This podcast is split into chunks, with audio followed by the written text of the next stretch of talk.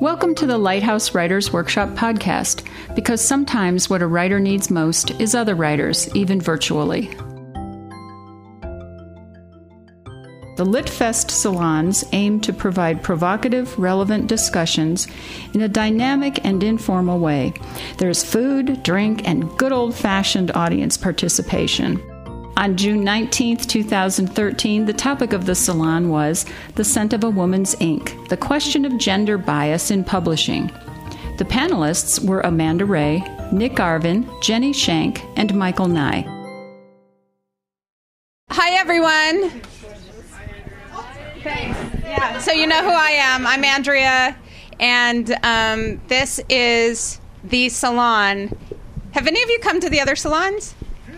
Oh, crap. So I can't say this is the salon I was most looking forward to. Because, but actually, it really is. It really is. Because I think fighting is going to happen, wrestling is going to happen, thumb wrestling is going to happen. This is going to be exciting and, and raw and fierce. Um, yeah. And you guys are welcome to chime in like that every few minutes.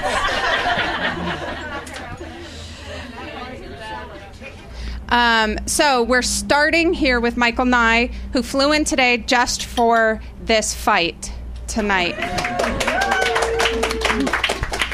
He's the editor of the Missouri Review, uh, which has published two of the other panelists, one male, one female. Discuss. Um, uh, maybe you too. No. No. Me neither. So, um,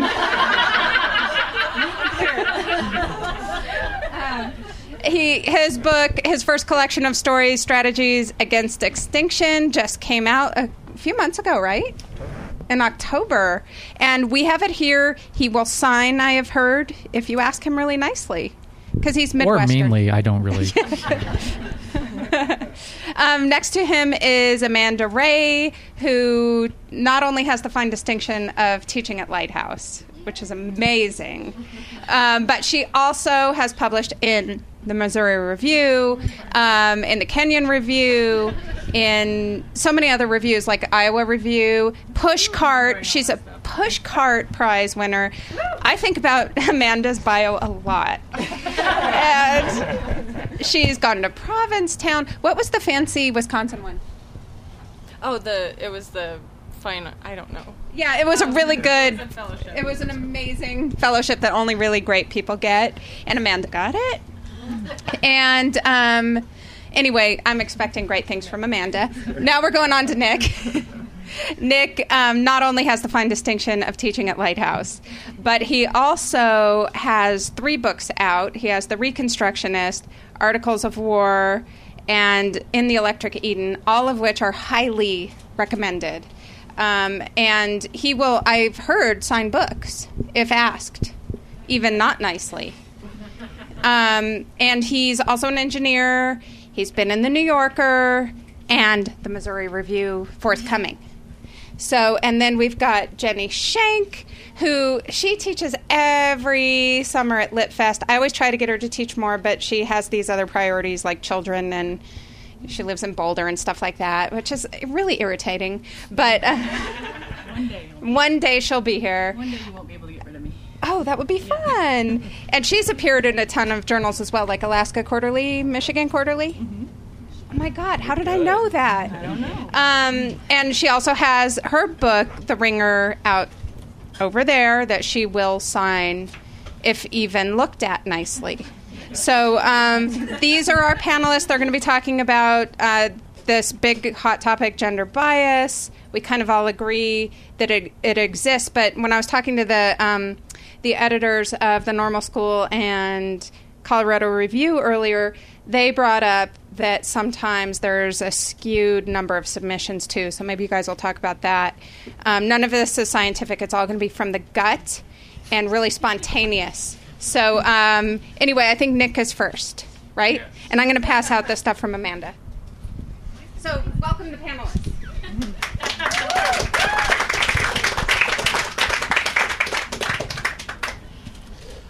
Um, thank you all for coming. So uh, a couple people in the last couple weeks have asked me. They said, "Why are you on that panel or salon?" And um, the reason is that it was my idea. Um, and when it's your idea, you get to be on it.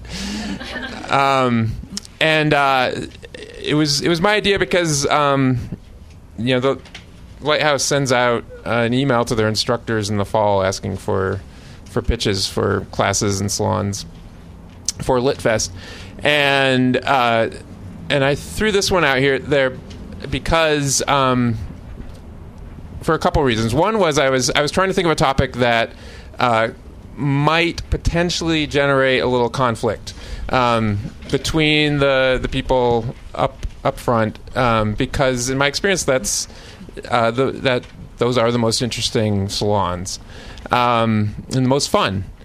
Um, so I was trying to think of a topic that had at least the potential to, to throw some sparks.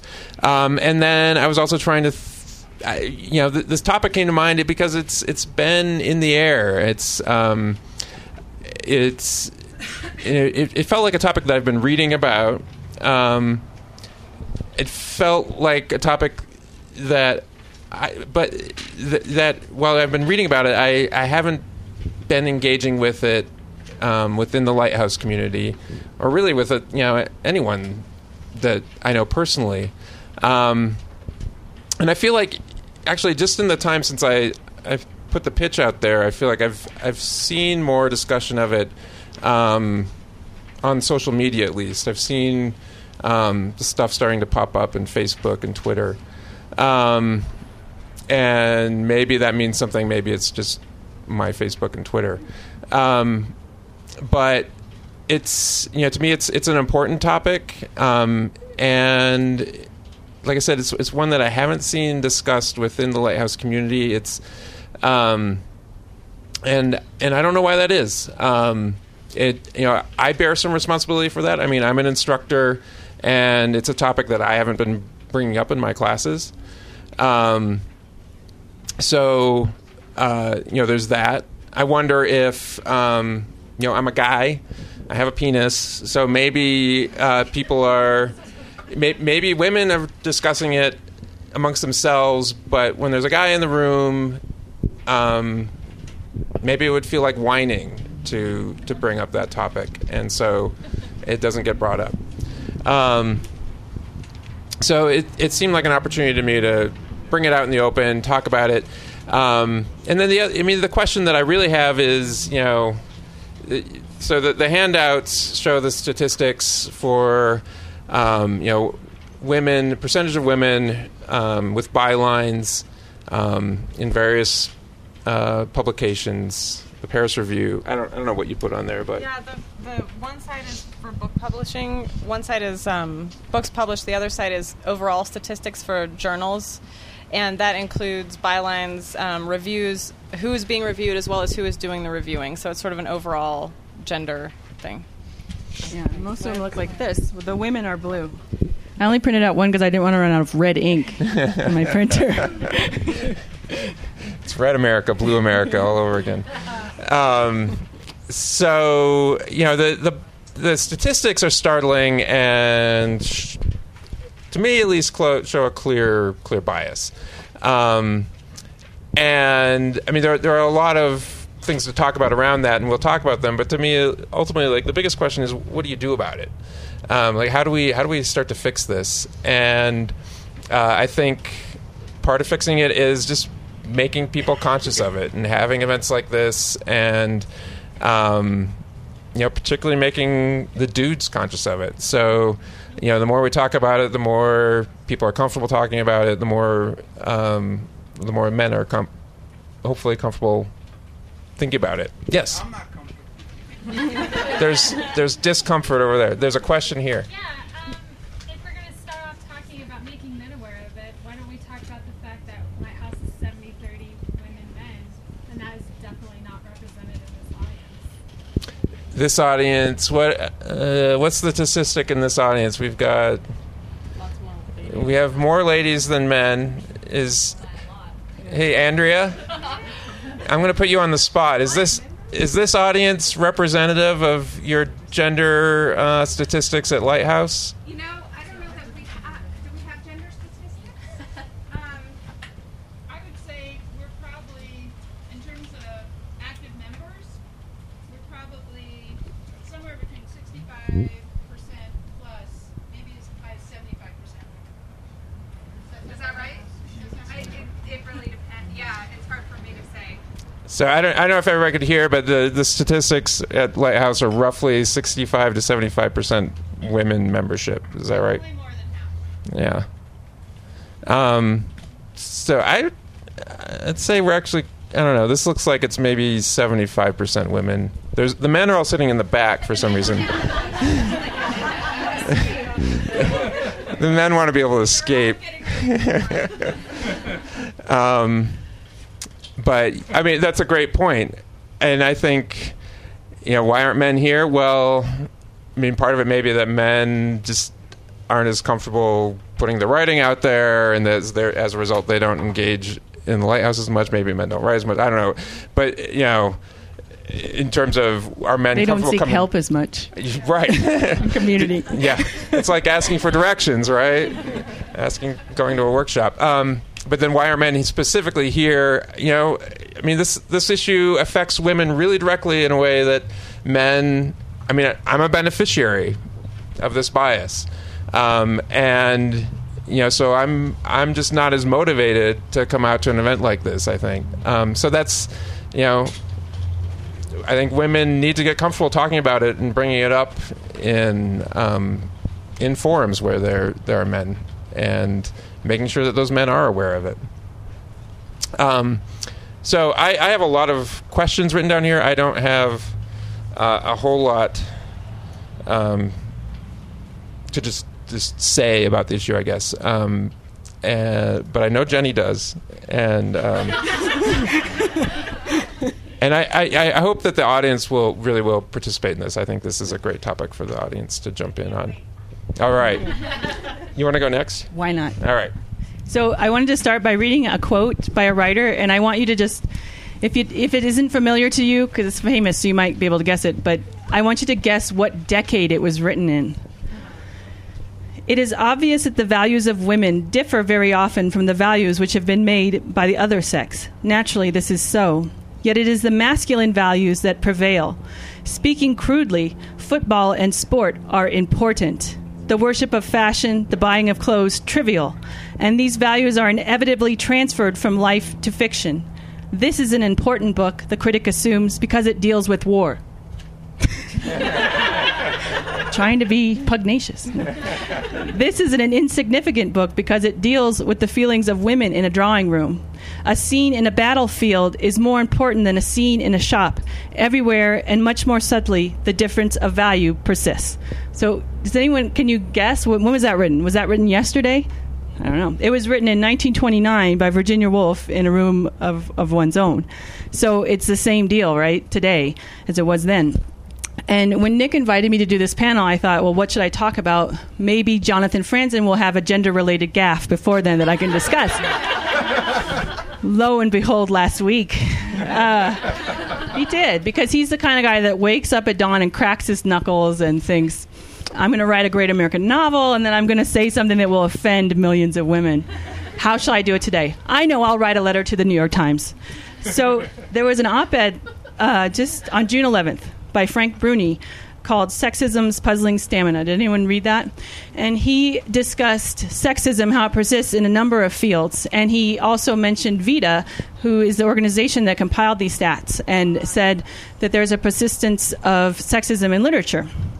So Jonathan Franzen cracks his knuckles and gets to his computer and, and writes There may still be gender imbalances in the world of books, but very strong numbers of women are writing, editing, publishing, and reviewing novels. Very strong numbers look like this, I guess. the, the, most, the world most glaringly dominated by male sexism is one that Mr. Bruni neglects to mention New York City theater. You gotta you gotta love Franzen because he think he's like he thinks he's doing a favor to the theater people by bringing up their battle, but he can't do that without discounting the other battle, without discounting the statistics. And um, judging from Franzen's assurance that there's no real problem in literature with the way women are getting published and perceived, I guess he didn't he didn't see when um, he lost the National Books Critics Circle Award to Jennifer Egan. The Los Angeles Times the next day published a picture of Franzen with the headline "Jonathan Franzen loses the National Books Critics Award." They didn't say Jennifer Egan wins, and here's Jennifer Egan. So he didn't notice that. I guess he doesn't get it. Um, the news was that, that Franzen lost, not that Egan won.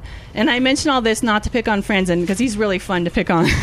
but um, to point out that even though it's been proved, and they've been doing this VIDA study for years, and the results are the same, it's been proved that men pretty much outnumber women in every measure three to one in terms of books that are published books that are reviewed, bylines in major publications, it's been shown there are still people who deny it. And I think it's become like the global warming phenomenon. Look, here's the statistics, but there's still deniers. Um, but I think I think that this is a real problem, and it's time to stop debating about whether it exists or not and move on to the solutions. And I think there are solutions. Um, each one of us in this room is a person who cares about books, and in that capacity, you have some power to influence this change. I mean, publishers will listen if you're buying more books by women. Maybe some of you are in a book club. Could you perhaps ensure that your book club at least reads half of their books by women, if not more, to correct for that? I personally, I'm a book reviewer. I've been writing book reviews for 12 years. I started at the Rocky Mountain News, and then I had a website called New West. Then now I do for the Dallas Morning News and High Country News. I personally audit myself to make sure that I am doing no more than 50 50 for each. Um, sometimes I try to err on the side of women to correct for other reviewers' mistakes.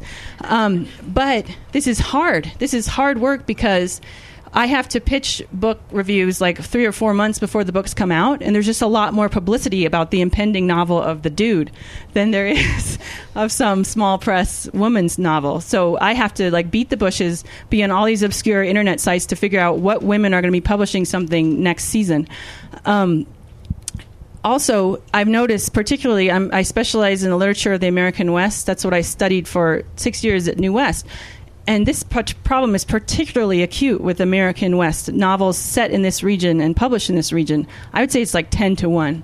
I really had to work hard to find books by women published and set in this region. And it's just because, I don't know, horses and dude stuff. and it's not, it's just, it's more men. Um, I've also learned that this by participating in writing groups with really fabulous women writers. And I can't tell you how many times I said to them, if you were a man, this would have been published by now. But you have to work harder. And I know because I'm reading all these published books. I know that it's good enough. But you have to work harder as a woman because you're going to get rejected three to one. And I just, I have a prop. I wanted to share with you some of my rejections. It's not all books, this is sampling. This is what you have to do to get your book published. And it's made up of little tiny slips like this. And this is not all my rejections. And so many times, my women friends, I tell them, you keep going and you keep revising and you keep submitting. I want you to submit.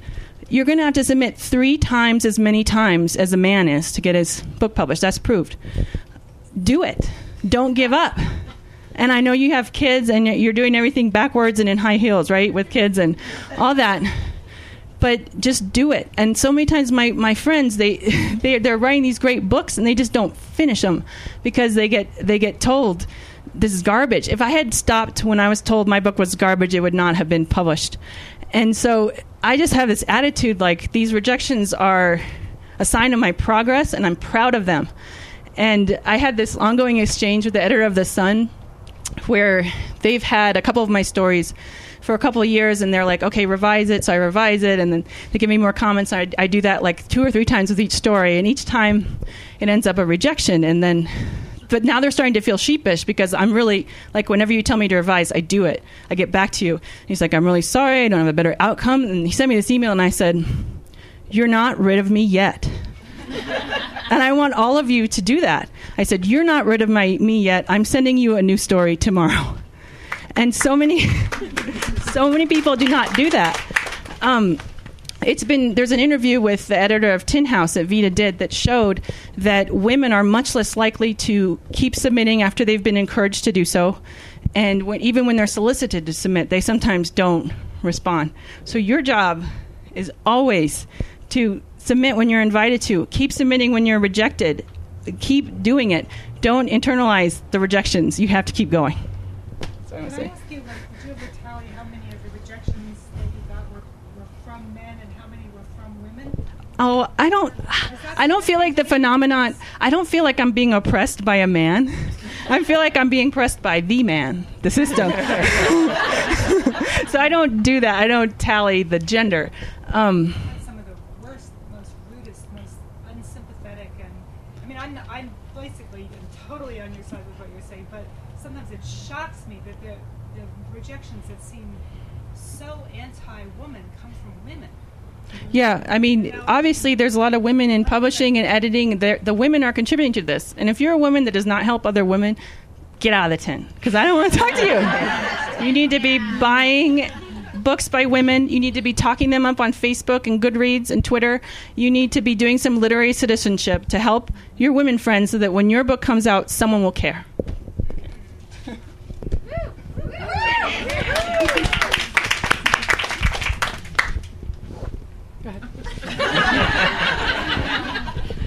All right.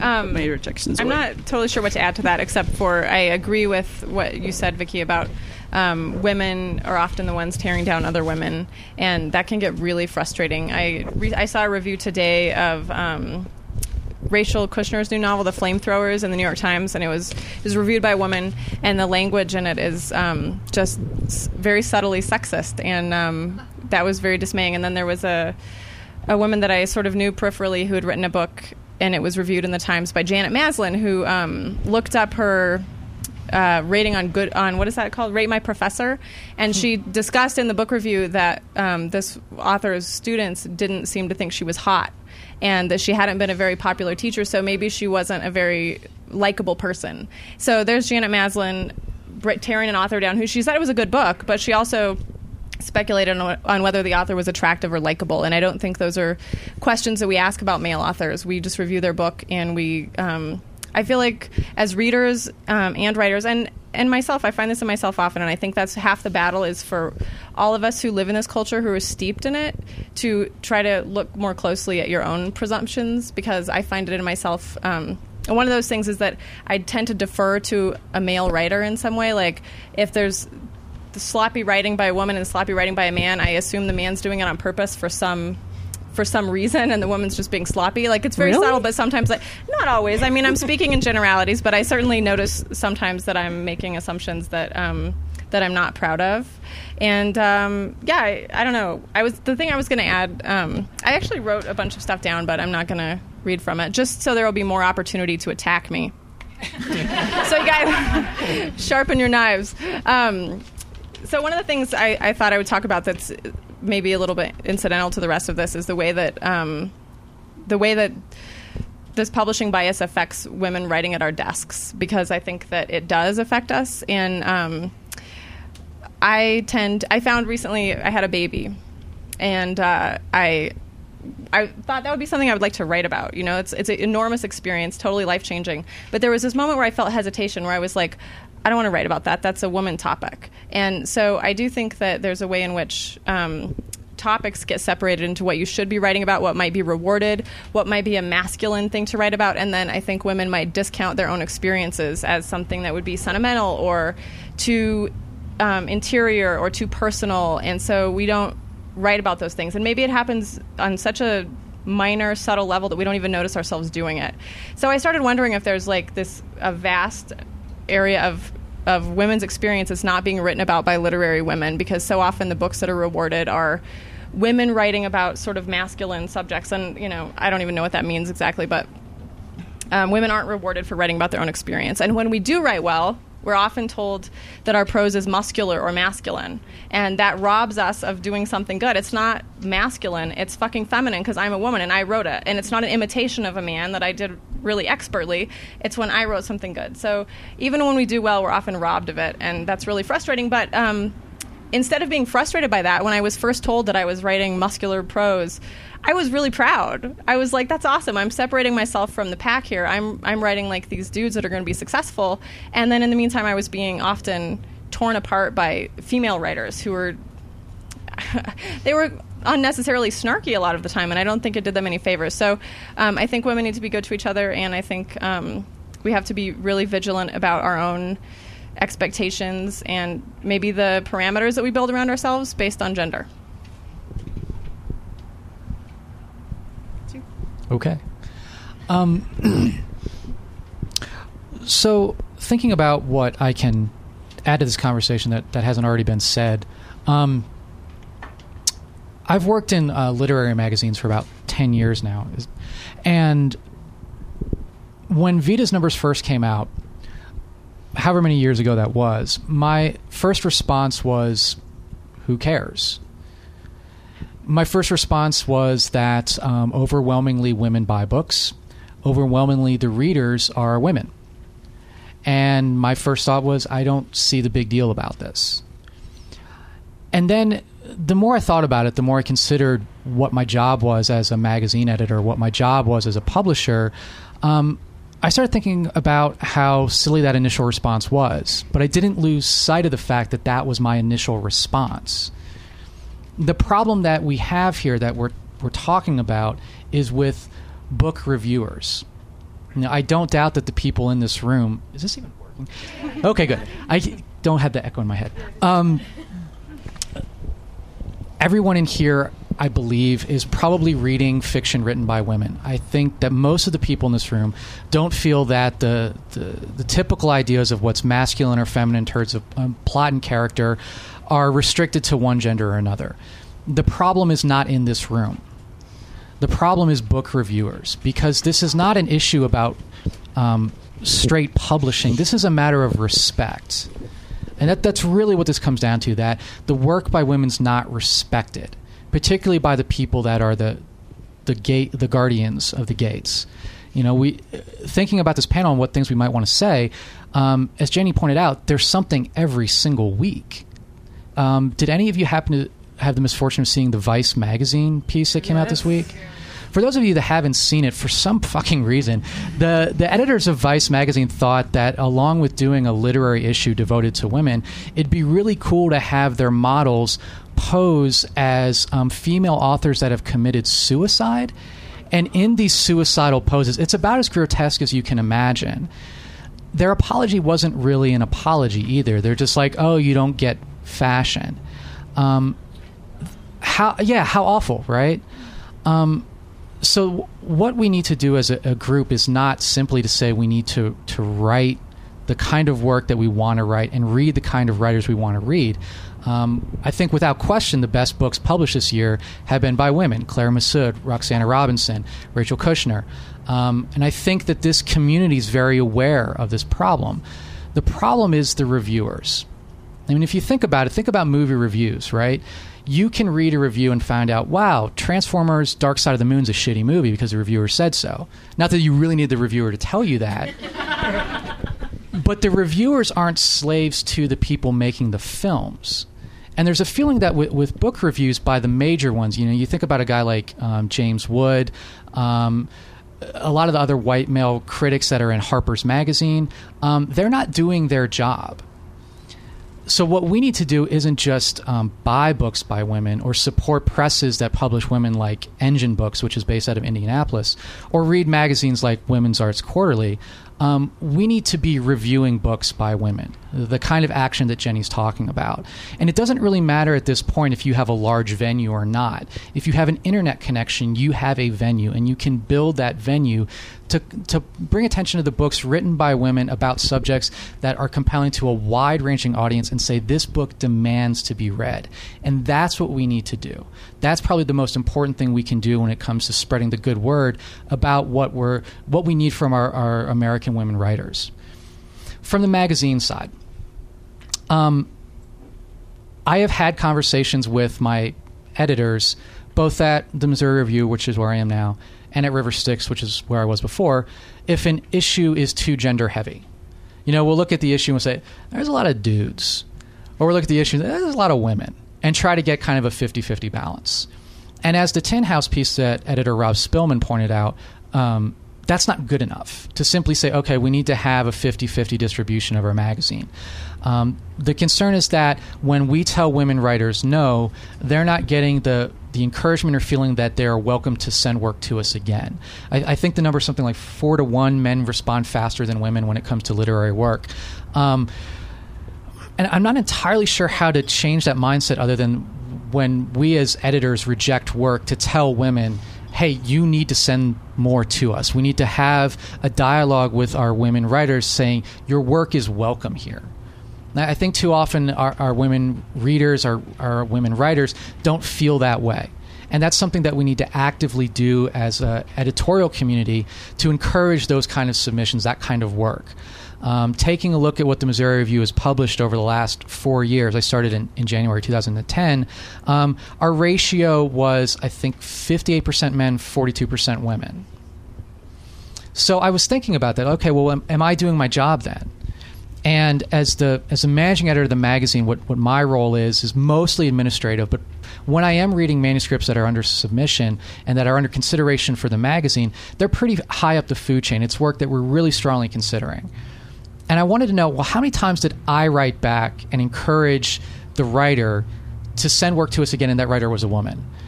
And this was very weird, so clearly my math wasn't quite right.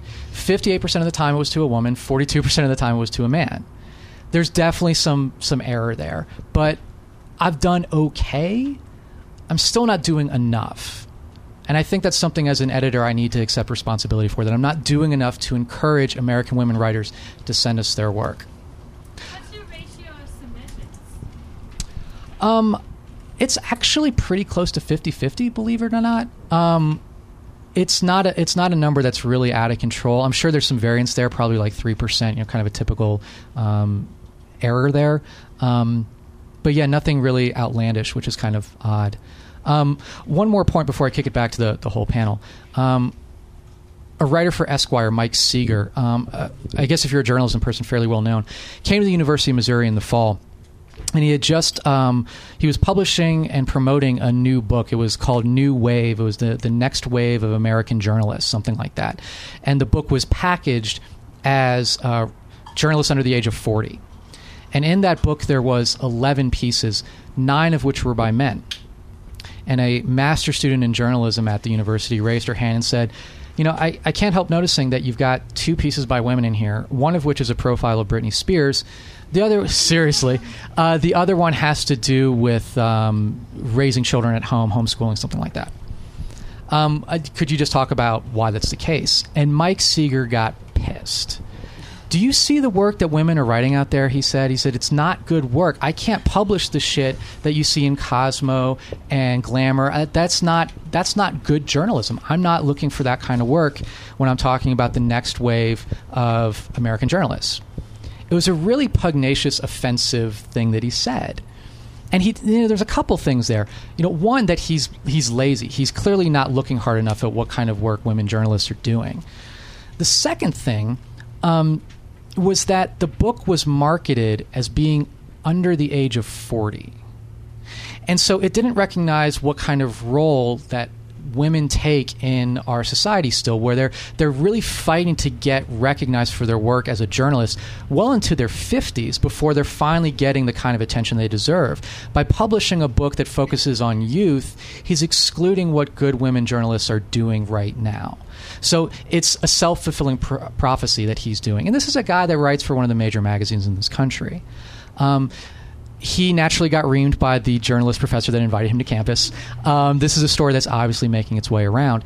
Um, but simply saying, okay, yes, we're starting to be aware of it as the people under this tent is simply not enough. We need to take a more proactive um, mission towards making sure that we're getting this kind of work out there, published, read, and most importantly, respected.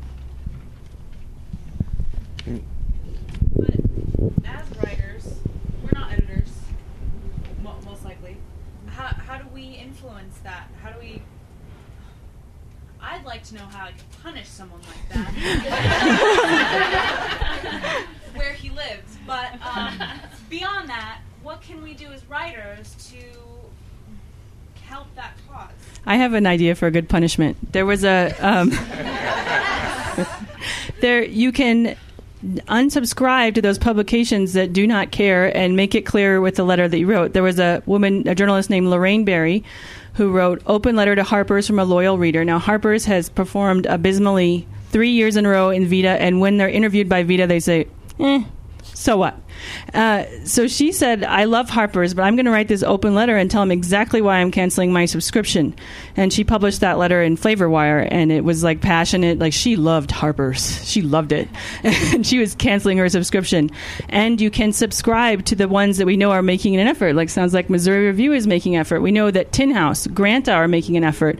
Um, I know that Harvard Review is making an effort because, like last year when this VIDA thing came out, I got this email from the editor of the Harvard Review, and she said, "Can you send me some work?" And I was, I wanted to say, "How the heck do you know I exist?" but I don't, I don't know. But then I went to the Harvard Re- Review website, and they had. Um, written an article about how they're actively trying to correct this and they're going to go seek out and google writers to invite to submit. And it, they didn't ultimately accept what I sent that time, but I'm still invited to send every new story that I have to her.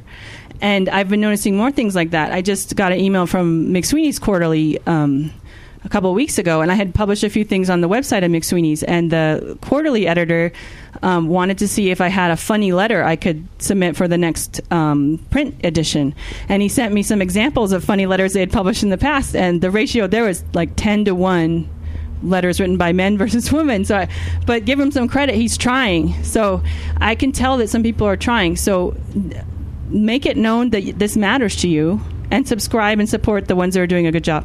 Yeah, I want, I want to say that I think it starts uh, even today, a bit before people start submitting to magazines, and also uh, it starts before you get to, perhaps to the top of the, the editorial pile, right? Um, Do you want to like? yeah. Um, okay.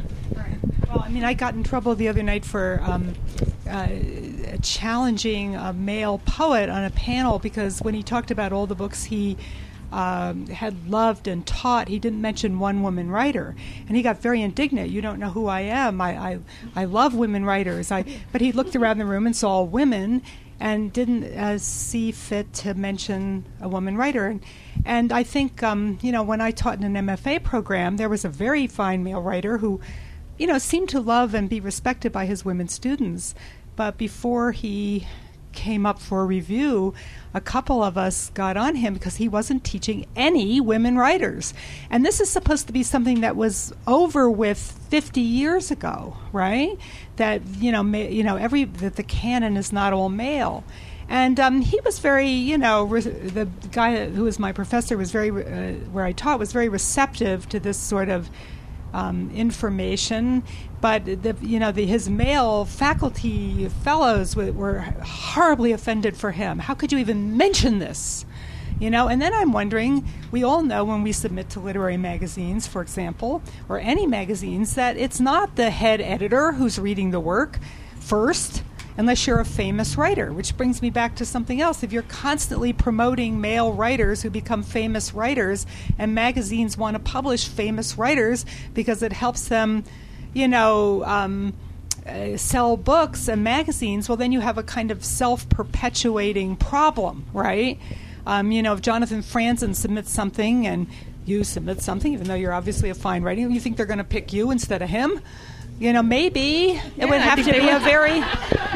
He might, but Harper's would not. And I noticed that um, I noticed that Hobart, um, a really good up and coming literary magazine, their next submission period they want no names on the pieces. Very good idea. No names, no cover letter. That would be very interesting. But I mean, it's also like when you know you you have like interns reading for the Missouri Review. How many of them are women? How many of them are men? Are you giving them instructions? We're looking for women writers, um, or you know, I mean, I think it, it's like often way down the. It's down the food chain that the problems start. It's not at the highest levels, and not just on magazines. It's um, still in the canon that we're reading more men than women. Do you want to address how the Missouri Review handles that? I'm afraid you're going to be on the spot you know, a lot here. you know, whatever.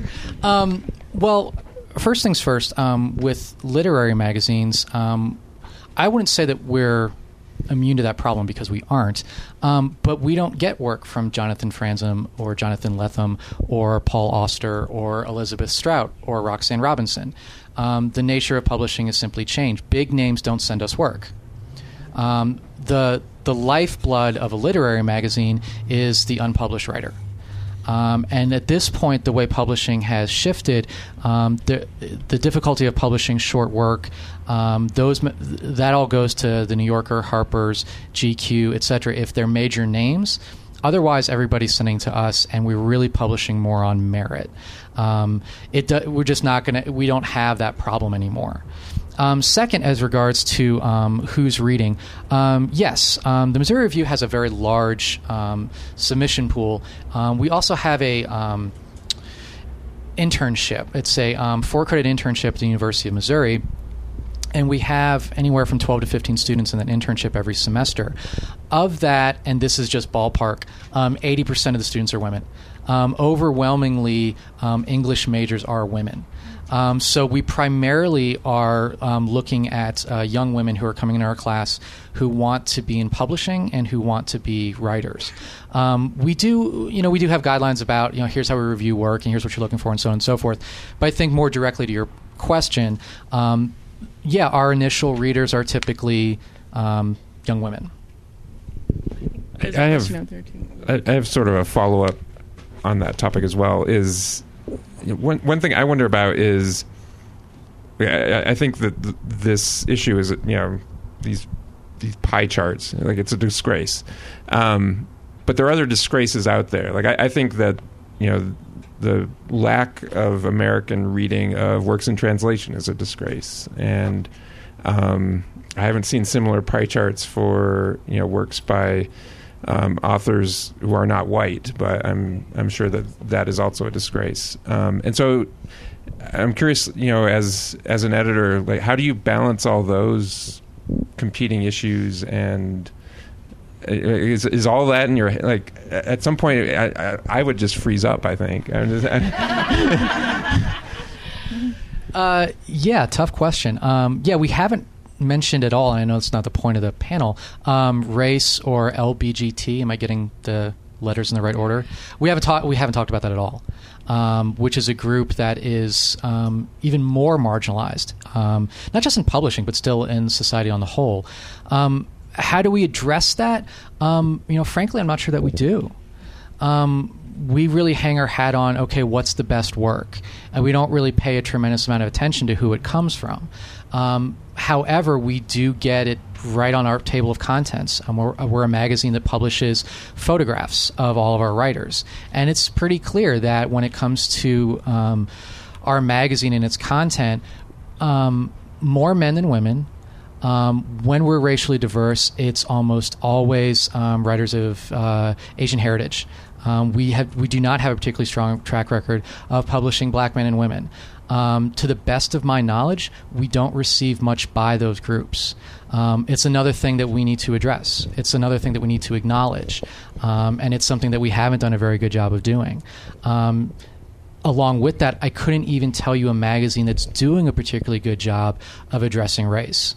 Um, you know, there are magazines like African American Review and Callaloo that focus primarily on that culture, but would I say that there are literary magazines that really aim to make sure that they've got the right balance of whatever it might be? Um, no, I don't. Th- I don't think that the literary culture is doing a good job of that. Roxane um, Gay. Does anyone know Roxane Gay? She's this really awesome up and coming literary writer, feminist, cultural thinker. She did a study on race.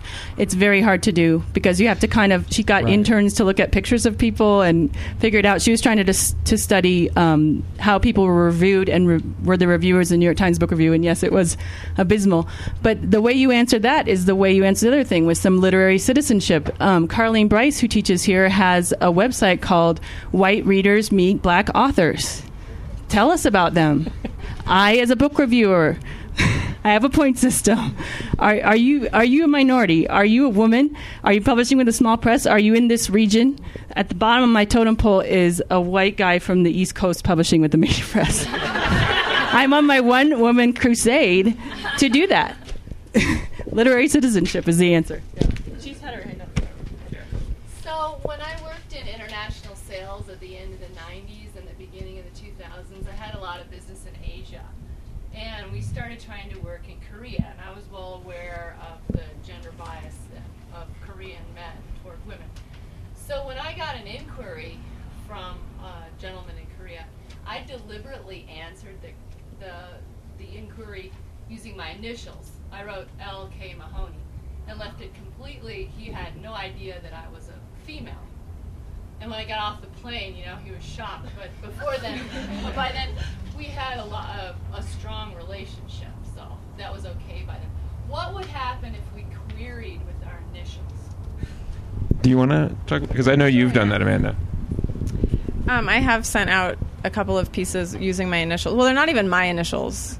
They're just some initials. and uh, I did. I, I thought of doing that initially because initially, um, I promise I won't make any more jokes like that because uh, I I applied to a fellowship, the one in Wisconsin that I couldn't remember the name of, the the Creative Writing Institute of Wisconsin, and uh, they, it was a blind submission thing, and they select. They have this very sort of mathematical system where they they give each submission a score, and then it's there's actually like a computer program.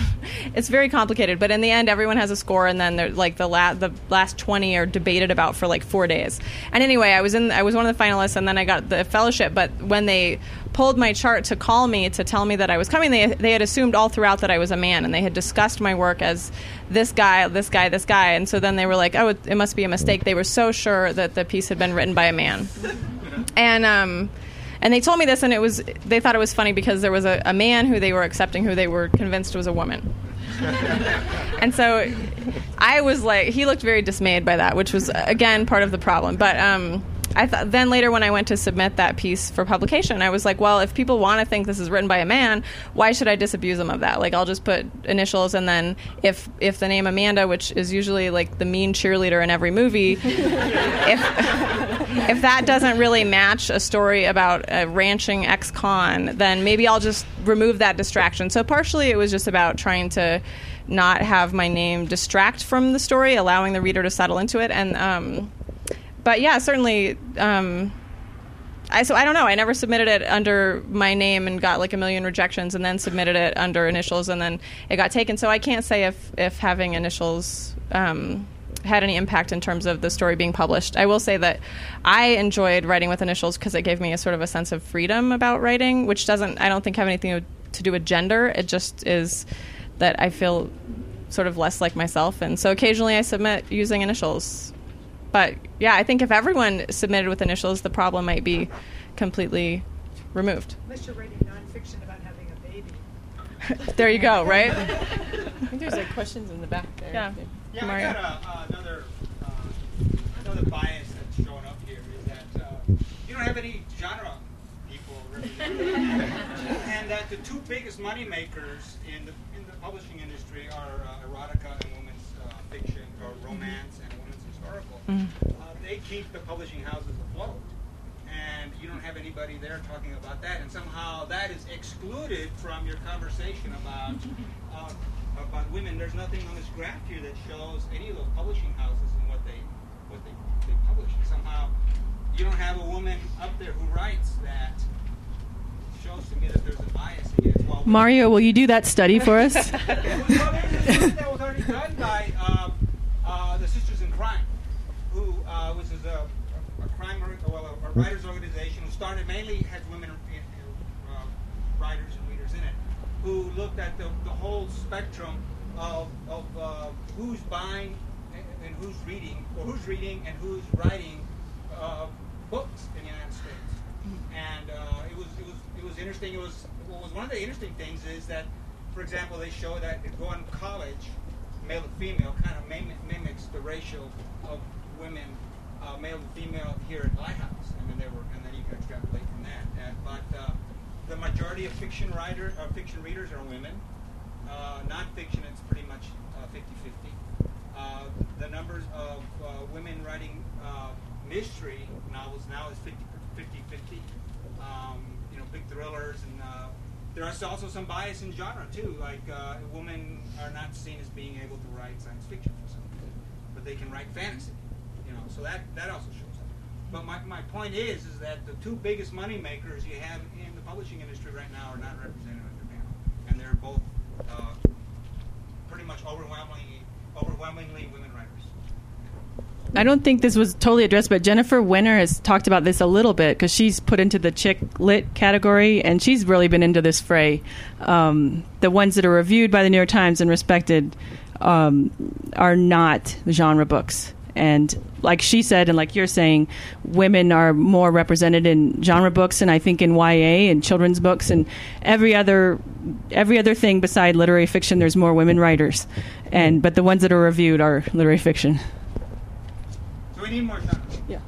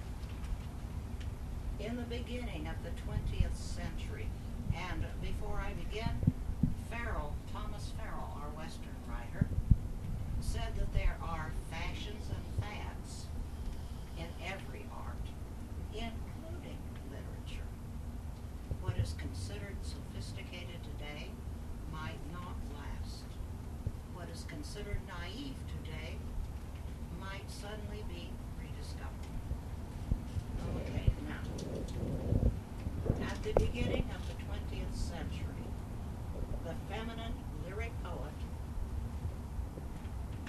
became the antagonist of a new school of male modernists. In their eyes, poetry had become a mawkish, womanly affair, full of gush and fine feelings. Language had gone soft and lost its virility. It needed to be stiffened up again, made hard and stone-like,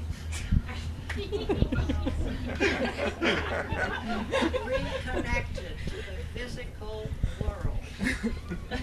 Modernist aes- aesthetics called for impersonality, intellectuality, abstraction, and emotional distance. Sounds like hormones to me. Opposed to the aesthetic of soft, effusive personal verse, supposedly written by women and romantics. And thereupon they uh, clobber Shelley and Keats, for example.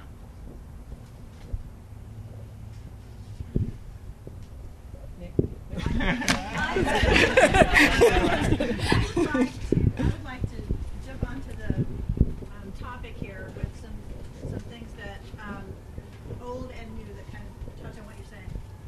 And that is when I was in college, a college professor of mine said to our class, um, you know, there's only a handful of plots in writing. Everybody's writing the same plot. And he said, in fact, I'd go further than that to say there are only two plots, and all men are writing Ulysses, and all women are writing Cinderella.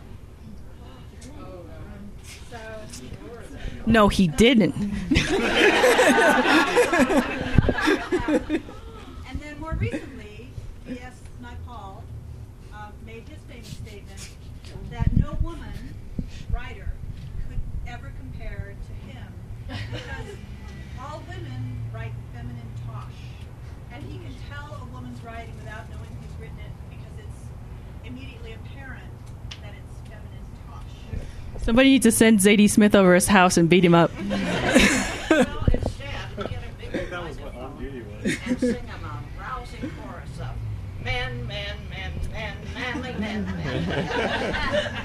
But I think most guys are like not like that. They're like Nick. They're like my. I do. Th- I think there's there's a historical issue that just that's going to take time to overcome in the sense that you know just culturally men have dominated you know everything for however long. And um, and so the the standards that have been established in terms of what is good writing what you know what kind of topics do good does good writing take on what kind of prose is good prose um, have all been like those standards have all been set and in this at this point internalized by everybody. And those the, those those standards were set by men. And you know it just so happens that men you know again i think this is a cultural artifact more than than testosterone but men are you know taught that you know they need to be tough and they need to keep things internalized and they need to um, you know not be emotional.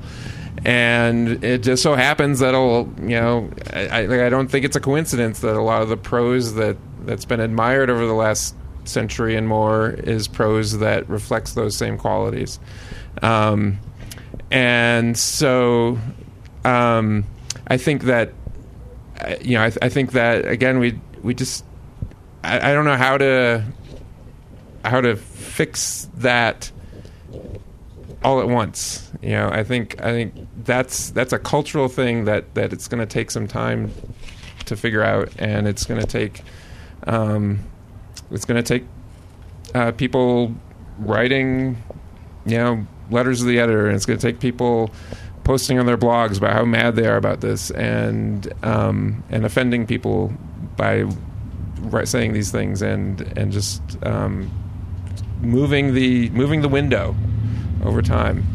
There was a question over in that corner. I had no. My only question was uh, it was a comment, and that um, I'm Amanda's husband. Full disclosure. I'm so scared right now. we used to do this thing where we would read things back and forth at night. We'd read New Yorker and whatever, we read stories, and like we would read Junot Diaz, right? And to me, Junot Diaz is like a total chick writer. Like if his name was, you know, if he had a if he had a woman's name, I'd be like, this is girl writing. However, like my point is this: is that like, why does Junot Diaz, when he writes about hooking up and like about like you know stories of adolescence and stories of youth, why does it get to be about ideas? And then if a woman writes about the same subject, why does it why is it called chick lit? And so like one of the things that you know like I notice as we talk about this a lot is like we you know we read the Wall Street Journal you know I I subscribe. But like it's the words that we use and like the words that we notice about women. And so we read a review about a book and like a woman trounced out of the room trounced Flounced. right She flounced. It was a she was a, a panelist. I'm sorry. She was a panelist for the Nobel Prize, and um, it it said that one of the female panelists had flounced out of the room, and it's just sort of casually. Um, you know, thrown into an article about something else. And obviously, if it had been um, a male panelist for the Nobel Prize, he would not have flounced out. He would have stormed or. like he gets to wear a power student like you know, like, one of the things that we notice and, and, certainly as we consume media it's like when it's written by a man it gets to be about ideas. And when it gets to be when it's written by women it's, it's girl stuff. And so that's one of the things like you know as we uh, like as a consumer of media i certainly noticed the bias. And so one of the things that intrigued me was when amanda was at wisconsin was taking the names off.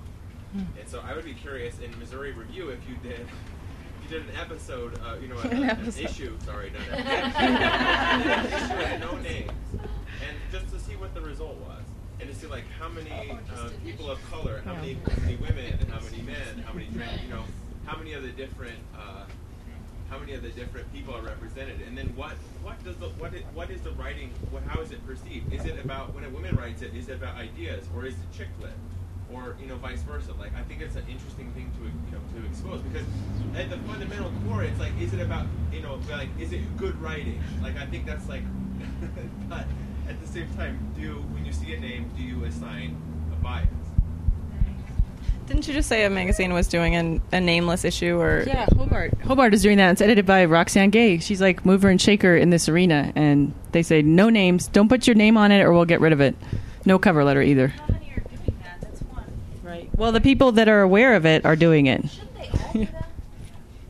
I mean, really, shouldn't they all do that? I don't know. I mean, some some of them, the bigger magazines have to. They some of it's driven by what names will drive people to buy their magazine, and since more men are published by major publishers and reviewed and have the more prestige factor, they just it's perpetuated a little bit. But I mean, uh, there's lots of women of power these days, and I've read tons of great books by by women this year, and so I, I think it can change. Um, as a as a one time thing, that might be a really fascinating thing to do. i I like the idea actually a lot a lot more than I thought I would when you initially started talking. I was like, you know, that would actually be kind of cool. Um, but the the short answer is um, beyond a gimmick, no. Um, I mean, if you're asking, can we always read blind? Not there's really no such thing as a blind submission to a magazine. I mean, there just there isn't. We need to have contact information to know who you are. So. Um, I, I, under, I understand your situation using the initials, um, though we still need to be in touch with that person to do a copy edit on the piece to publish it. We would have to know at some point who this person is. Um, could we publish um, more than one issue with no names? Um, probably not. Um, part of that is recognizing, oh, we've got a new story by Amanda Rea in our issue. Um, while we may not be in the big publishing circles like the New York scene, um, the literary magazine um, readers still is a close knit group. I mean, look around. Um, to, to publish a magazine without any kind of names whatsoever, um, I think would be a problem. Because part of the appeal why you pick up our magazine over someone else's is because of the names on it, for better or worse. You're not publishing without their names on it. You're sub- you're accepting submissions and choosing without the names, and then you find out this is Amanda Rea or this is Daniel Hopper Well, or what whatever. would happen if they did that and it came out to be hundred percent men? That's I mean, right? Right. Okay. And at that point, they picked all men, and then the next time around, it might be 100% women. Maybe. But I mean, you know, I from I want my gender to be part of my submission, to be part of what I write, to be. Mm. And if I get published less, well then it just has to be the way it is until the revolution changes things. But I mean, I don't want to suddenly be not a gender. You know, and my work is all about being a woman. And it always has been. I mean, not directly. I mean, I'm not writing about having babies, but because I never had any. But you know, it's more like it, it's there in everything you write, and everything you say, and um, and um, I think it's uh, you should be it should be a point of pride that you're writing as a woman, and, and, and all the great women writers did. Virginia Woolf. Going in, I mean, nobody tried to be a man, you know. Except HD. George Eliot. And HD, right? HD? feel like you blind submissions would take away from that. though. Bronte sisters. I mean, I don't feel like you submitting without your name would take away from the fact that you are I a would rather writer. that the magazine say we want to publish 50% women. And VIDA has pointed out that some magazines have tried to correct their stats by doing a special issue on lady lady stuff, and they point out that that like by ladies, lady stuff, and they said that doesn't really help. it brought up their average for that one year, but it doesn't really change the picture.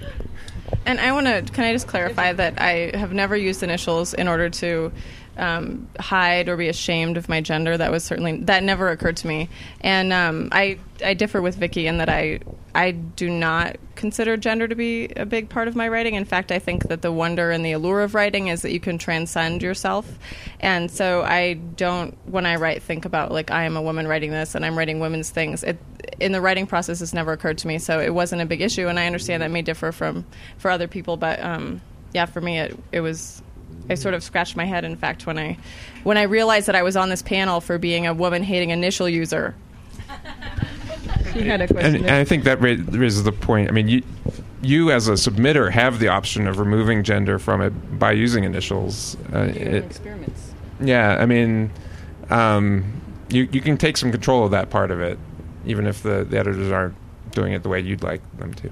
She had a question there in the third row. It, it's, it seems to me that you know what we talk about, like using initials and stuff, is kind of trying to. It's, it is a way. I mean, it's not to say it's totally it, it's not legitimate, but it's a way to kind of circumvent the problem rather than attack the problem itself. And it does occur to me that the, the problem seems to be more of the standards by which women and men's writing are judged. So I was telling Nick earlier that um, I recently reviewed a book. It's uh, Kate Zambreno's Heroines. It is it's about a, a lot of things, but it's a lot about women writers and women writing. And two of the most dismissive reviews of the book were by women. One was that that oh, but Zambrino is dependent on her husband, and she she should open a newspaper rather than complain. The second reviewer said um, they cherry picked certain sections about fashion to try and make the point that this is a frivolous book. And and just to to be fair, those those sections on fashion were in there, but they, they were in there to kind of illustrate the ambivalence towards you know feminine things. So I, I, I guess my I don't know whether I have a question here, but I guess the question the question here is, you know, by what standards are women judged, and by what standards are women possibly dismissed? I um as a reviewer, I have to feel free to pan a book by anyone. I don't do much panning because I get to pitch and I get to seek and I get to study what I'm going to review in advance, and I I'd rather help someone than tear them down. But um, yeah, I write if I have to. If I'm assigned something, I end, I tend to write negative reviews both for men and women. Um, this one book that I I liked sort of, but um, I praised this scene where the this woman who was breastfeeding her the milk shot across the the room. I was like, that's a good scene. But um, no, you have to try not to talk about the person's appearance or not really study what the person is about outside of the book that you have. I don't think that that's fair. Um, you just have to have your own rules as a as a reviewer. It's not, and you don't, you hardly get paid anything, so it's hard to like police it. It's not like a prestige job. I don't know. I guess I also think. Uh, I mean, I- I, I think fashion tends to be because fashion is associated with women. I think it does tend to be dismissed as a topic in a way that, say, sports, which I think is equally fri- is is frivolous to the same extent that fashion is frivolous, um, doesn't get dismissed as a topic. Um, but I can, you know, I can imagine a frivolous book about bullfighting in the same way I can imagine a frivolous book about fashion. and Can I just kind of say, Yeah. add one more thing? The, I guess the book, the fashion is, if you say the whole book, what it's about, fashion is like this, this much. So you're saying the, the, the reviewer was picking this little, yeah, Thing to dismiss the whole, right, whole big thing. right. I, like one thing that this isn't this is, this is sort of step in a different direction from that. Uh, One of the things that that as I was thinking about this topic that seemed like is, is just a, a shame about it is, you know, I guess I mean I, to me I, I feel like we we like to try and think of of literature as as as a meritocracy, as as as a field where the best stuff eventually you know rises to the top, and even if it's Herman Melville who you know died and was gone for years before anyone realized it, you know eventually people realize what the good writing is, and it it um, comes to the top, and when you see this this kind of bias working within the field, it works against that idea of, of a meritocracy. Um, and then it also it feels to me like that bias, like the shame of the bias, it, one of the shames of the bias is it just poisons everything. It, you know, you um, an ed- a reviewer, you know, comments on the the episodes relating to fashion in a book, and maybe that's a valid criticism, or maybe it's just because the author's a woman, and like I don't know, like it's hard for me to, to parse that out. There, there, um, you know, as, as I was reading about the topic, there was a lot of um, a lot of women raising the issue that you know their book covers are getting changed to these these soft, you know, pale pink or blue book covers with someone's shoe on it or something, and um, you know maybe that's bias or maybe that's smart marketing. You know, um, my my book Articles of War got a woman's face put on the the paperback.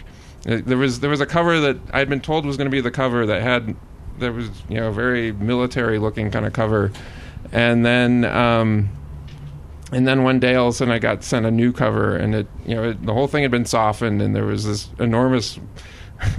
to me, it's still kind of a bizarre cover. This woman's face sort of hovering over everything, and I was told, you know, that's that's what marketing says we got to do to um, because you know the, the market so much is um, dominated by women now, um, and obviously that didn't happen to my book because I'm a woman. Um, so, but the, that that's just a like it, it just it poisons the discourse in a way that um, is really discouraging to me. There's a question back there. So I wanted somebody had mentioned the canon earlier in the discussion, way earlier, and the, the I had an experience with my daughter last summer who was going into honors English. And she's in Boulder Valley, which is a liberal bastion, but the two books that she was assigned to read were Flowers for Algernon and Lord of the Flies. She spent all summer walking around going, these are sexist books. And she wrote a letter to the school district saying, you know, couldn't we do Hunger Games? At least it has some female characters in it instead of Lord of the Flies. So if you were, you know, I think some of this starts like this is her first introduction to this is serious literature of of serious topics. Women aren't allowed. First thing, freshman year of high school. So if you were going to dig back into the canon to look for something to balance that out, where, where would you look? I don't know if this answers it, but there, I have a friend who teaches at Stanley Lake High School English, and occasionally she asks me for new books to put on the summer reading list, and she's like, "And guys have to like it, because the girls will read anything, but the boys will only read certain books."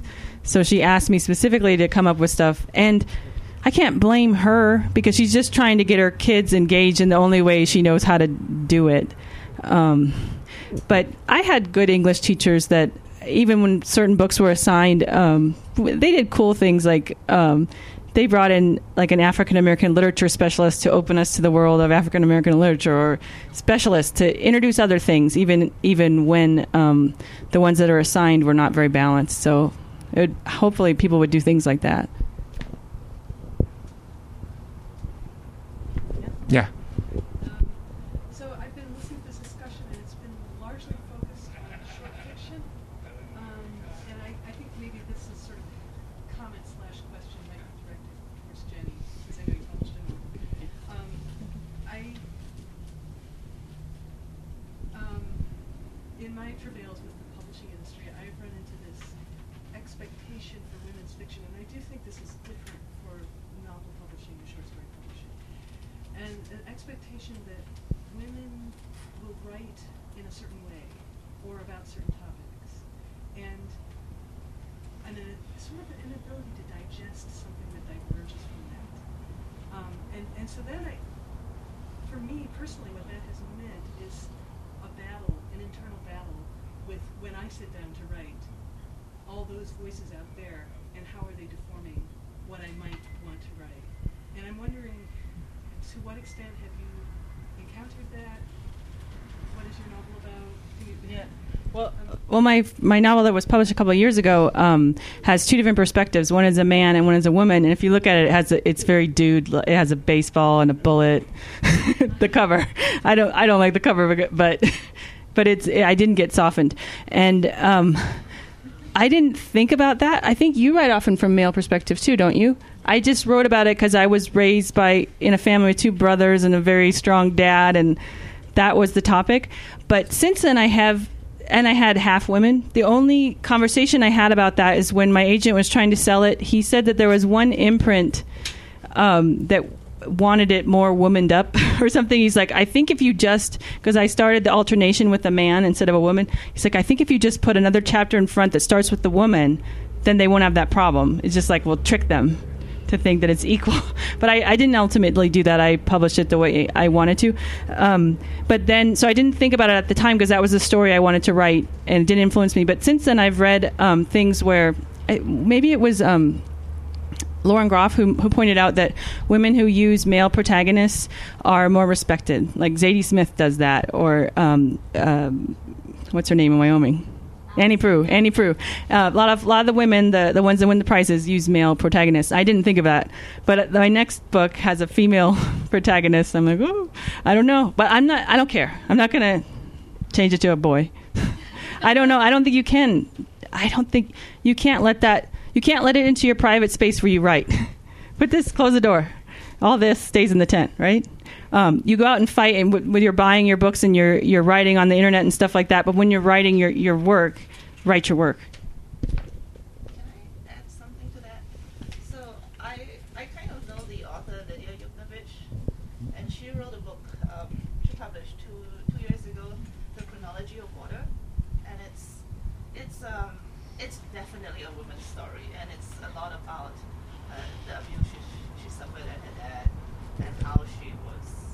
you know, how she messed up and know, there was drugs and sex and all that stuff. And the thing in the whole narrative is she, she insists on not having a re- transformation or redemption narrative in the book.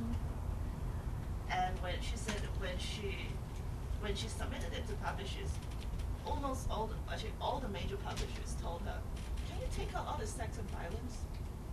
And she's like, "Yeah," and then you want to publish 19 pages?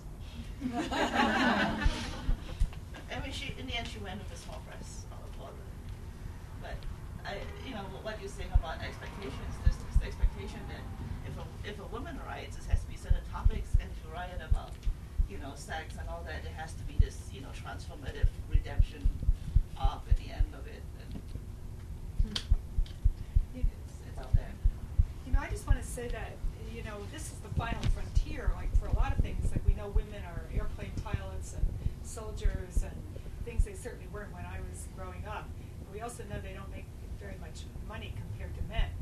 And they aren't, you know, they are lawyers, but it's very hard for them to get to be partners in many firms. And, and so I want to remind everybody that, you know, when Virginia Woolf wrote A Room of One's Own, uh, since then, women have published countless books, won many prizes. Nine women have won the Nobel Prize since then, whereas before I don't think hardly anyone did.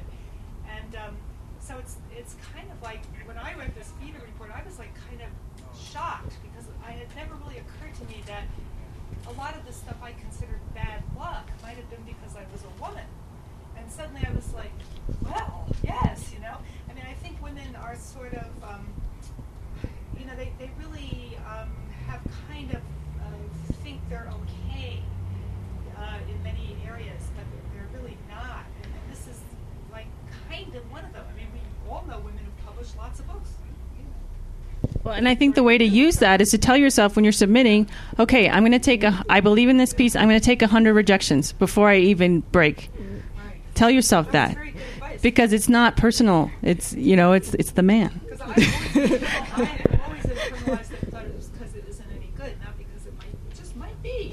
I mean, there's a chance that it's not good, and there's a chance that it's biased. So you have to give it that chance by submitting a ton before you decide that. As the writer in your private room, trying to distinguish between those two or what mix of the two might be going on can be infinitely complicated. Yeah, I agree. And that is that's an aspect actually that I think is neglected in this. But I, I do that based on um, good rejections. Like if you're getting personal comments, I'm like, okay, I'm close. Every time I start to get personal comments, it eventually gets published. If I'm getting like the the little mimeograph thing all the time, okay, that needs to go back to the drawing board. I will just say, like, as a guy, I find it. in- I mean, I've got a folder of. Actually, I started throwing them out, so I don't have a folder anymore. But you know, I, ha- I have lots and lots of rejections, and it's, um, you know, that to some extent that's just part of the writer's life, and I like so I, I just to me like I, I find it hard to imagine you know having the extra layer on top of that of feeling like maybe I'm being rejected because I'm a woman like that. Um, that sucks. And as a as a guy, like I don't want to feel like I'm being like my stuff's getting published. Again, like I want I want I want the good stuff to get out there. Like I don't want my stuff being as frustrating as it is that my crap's getting rejected. Like I don't want it being accepted over someone some woman who's, you know, writing better stuff. So it's yeah, it sucks. Um, I also wanted to. I was thinking of, as we were talking about um, the way that women women are the bulk of the book buying audience, right? The bulk of the money is spent, and yet we tend to buy often male stories, except for the chick lit that Mario mentioned. There's a lot of genre um, women writing in romance and stuff that are making money. But I have a friend who's a she's a strong feminist. She's very um, her her her book was rejected. Eventually, it didn't pu- get published because the arc of her redemption was not redeeming enough. I guess it wasn't Cinderella enough. And um, she recently, I saw she posted on Facebook or a blog or something that she was reading um, Jonathan Franzen's "Freedom to Her Dying Mother," and. Um, why why is she doing that? Like why because everyone says that's the good book, that's what she needs to be reading. This is what is happening in literature right now is Jonathan Franzen. So I think there's also just a way in which women need to start to stop deferring so much to the the sort of male hierarchy, stop deferring to the to the men in charge and start you know actively appreciating um, women authors and sort of writing into our deepest darkest womanliest shit with um, as all the passion that we have and stop i feel like there's a way in which women tend to um, di- we discount ourselves as often as men discount us Now you have to say something. Well, I guess on a on a more positive note, I do feel like it's it is starting. I, I feel like it has been shifting, like you you said. I mean, it's it's clearly shifted from where it was hundred years ago, and when you know George Eliot felt like she had to change her name, and um, and yeah, I, I, I was looking at the National Book Award and the Pulitzer Prize, and uh, I, I have it here somewhere. You know, four four of the last eight Pulitzer prizes have been women, and three of the last eight um, National Book Awards have been gone to women. Um, and there's, you know, I, I feel like the discussion is more out there than it's been, and I feel like, um, you know, the McSweeney's and etc are seeing these VIDA numbers and feeling like they need to respond to them. And I think you just have to keep pushing, and and the culture does respond over time as as that that happens. So women have been writing less time and have been uh, formally educated for fewer numbers of years than men. And men had complete hegemony until like around the middle of the 20th century. So you know you have to like realize we have you know a, a gap to overcome. But you have to take pride in people like Karen Russell, who just busts out at like 25 and finalist for the Pulitzer Prize and writes three books, and people like Ch- Chimamanda Ngozi Adichie, who does the same thing. And there's a lot more of them now, I think. Okay. Um, I just were there final thoughts you guys wanted to share, or do you feel like you shared your thoughts? You're drained. Um, I want to thank you all for being here. I want to thank our panel for taking on this topic. It's often a thankless topic. Um, but I thought you guys handled it really well and, and gave us some hope. And um, so thank you all. We'll see you tomorrow for the participant reading. It'll be fun. And then the final party on Friday. Lighthouse would like to thank the following generous donors that make events like this possible the Scientific, Cultural, and Facilities District, the National Endowment for the Arts and Artworks, Colorado Creative Industries, Denver Arts and Venues, and many others. For more information about Lighthouse Writers Workshop, please go to lighthousewriters.org.